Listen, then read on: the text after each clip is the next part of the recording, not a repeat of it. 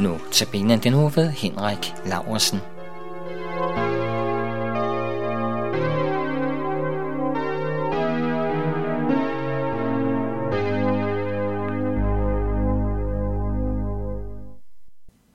Hvis du oplever, at du kan blive i tvivl om, om du er kristen, fordi du ikke er god nok, eller from nok, eller åndelig nok, så er Galaterbrevet et brev til dig.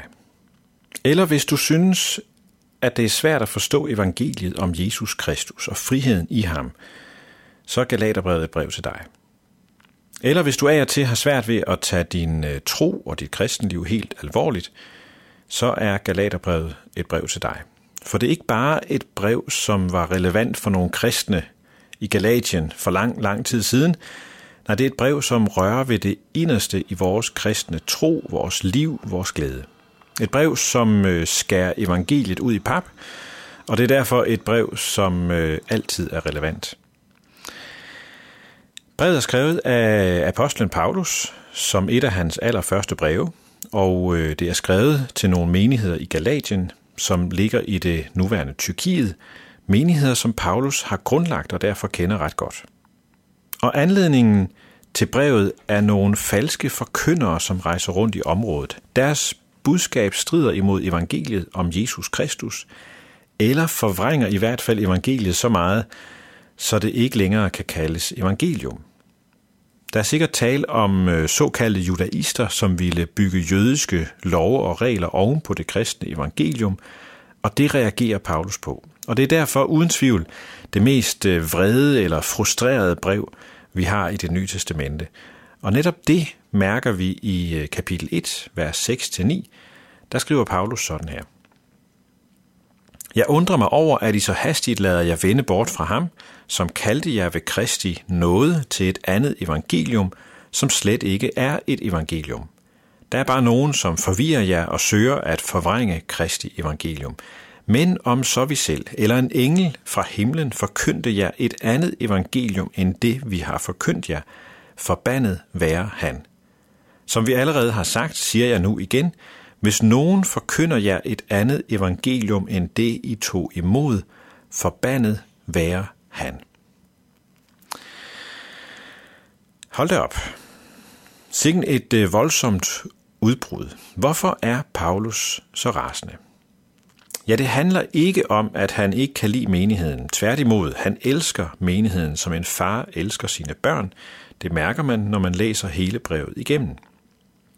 Når det handler om, at han netop elsker menigheden højt, men at menigheden lige nu er et sted, hvor deres forhold til Gud, deres frelse og liv hænger i en tynd tråd. Og Paulus er lidt ligesom faren, der ser sit barn på en trehjulet cykel på vej ud på motorvejen, og der er ikke tid og plads til andet end bare at råbe stop. Der er noget på spil her i Galaterbrevet.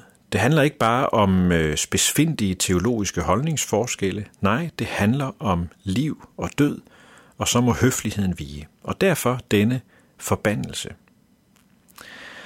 Paulus skælder ud på menigheden, fordi den lader sig vende væk fra Jesu nåde, væk fra evangeliet, for i stedet at vende sig til et forvrænget evangelium, et øh, ikke-evangelium.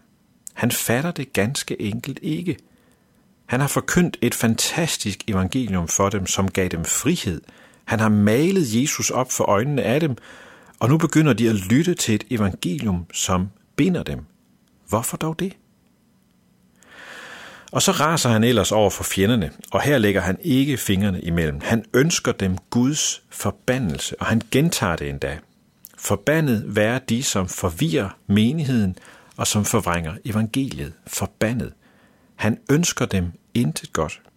Han ønsker, at Gud må skubbe dem fra sig, ødelægge dem, at de må gå til grunde. Ja, senere i brevet skriver han, Gid de ville lemlæste sig helt, de der gør jer forstyrret. Hvordan kan den gode, kristne, fromme Paulus ønske sådan noget? Ved han ikke, at Jesus siger, at vi skal elske vores fjender? Jo, det ved han. Men han ved også, at Jesus havde en meget hård front imod farisæerne og de skriftkloge. Hvorfor? Jo, fordi de var skyld i, at mennesker ikke kom ind i Guds rige. Og det samme er på spil her. Paulus raser, fordi disse falske forkyndere er skyld i, at mennesker ikke kommer ind i Guds rige. Så afgørende er det. Og derfor er tonen så hård. Paulus er nødt til at tale med meget store bogstaver for at fortælle menigheden, at der virkelig er fare på færre. Hvad skal vi bruge det her til i dag i vores fredelige og tolerante land, hvor vi er vant til, at man jo må mene, hvad man vil, også i kirken? Ja, vi skal i hvert fald ikke bruge det som en undskyldning for at skændes om alt muligt hele tiden. Men vi skal bruge det til at huske, at der er en kerne i vores kristne tro, som ikke må ødelægges.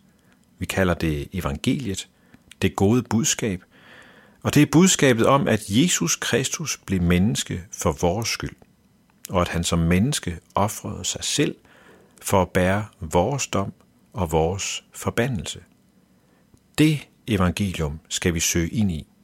Vi skal gribe det i tro på, at det er sandt, og at det er sandt for os, og så skal vi aldrig, aldrig give slip på det igen. Ingen forkynder, præst eller biskop skal have lov til at ødelægge eller forvrænge evangeliet om Jesus Kristus. Amen.